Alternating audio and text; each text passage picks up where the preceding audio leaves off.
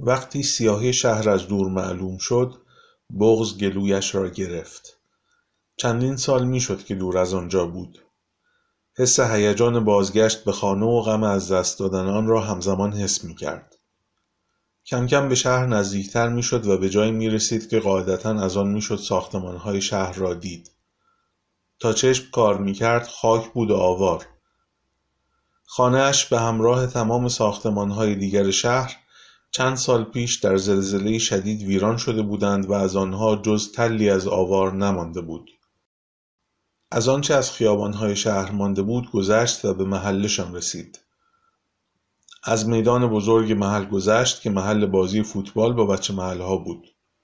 یاد حامد افتاد که بند خدا اینقدر خوششانس نبود که جان از زلزله به در ببرد.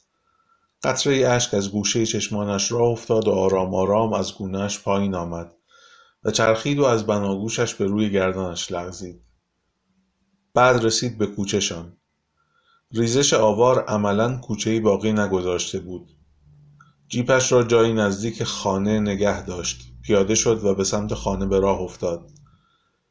به خانه که رسید قطر قطره های اشک تبدیل به سیلاب شدند. ایستاد و زار زد. به سمت ماشین رفت و یک چادر از آن درآورد و جای نزدیکی خانه آن را برپا کرد. بعد وسایلی که برای اقامت چند روزه آورده بود را از داخل جیپ آورد و داخل چادر گذاشت. بیل و کلنگی که همراه خود آورده بود را روی دوش گذاشت و به سمت خانه حرکت کرد. نفس عمیقی کشید و شروع به کندن کرد. یکی دو روز طول کشید تا از بین آوار طبقات مختلف بگذرد. عروسک تینا را پیدا کرد و اشک ریخت. عینک پدر را پیدا کرد و اشک ریخت. کفش مهمانی مادر را پیدا کرد و اشک ریخت. بعد اشک ریخت و کند و اشک ریخت و کند. وقتی آوار را کنار زده بود و به حیات خانه رسید نفسی کشید. عرق را از چهرش پاک کرد و به داخل چادر رفت. خوب که استراحت کرد یک چکش بادی دستی آورد و شروع به کندن کف حیات کرد. تا بالاخره راه زیرزمین آشکار شد. ضربان قلبش که به خاطر فعالیت شدید جسمی بالاتر رفته بود به حد انفجار قلبش رسید.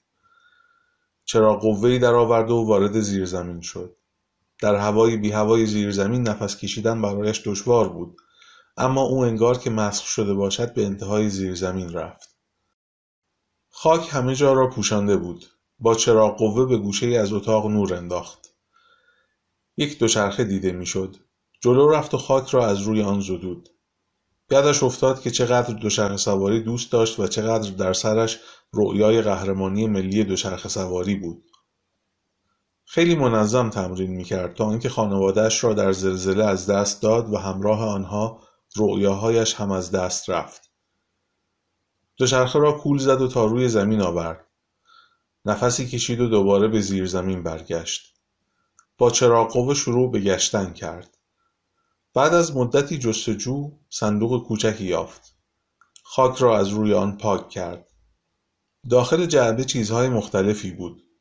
از عکس دوچرخه سواران معروف و بریده های روزنامه اخبار دوچرخه سواری تا یک جاسویچی عروسکی تا تعدادی عکس.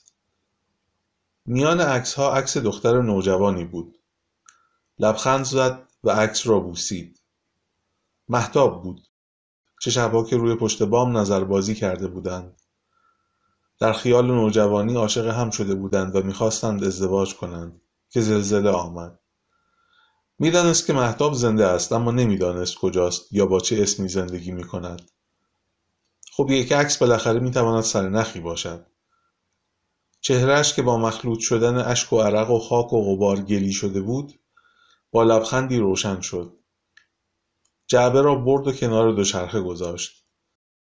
برای بار آخر به زیر زمین برگشت. باز با چراغ قوه گشت و یک سامسونت پیدا کرد. خاک روی آن را پاک کرد و در آن را باز کرد.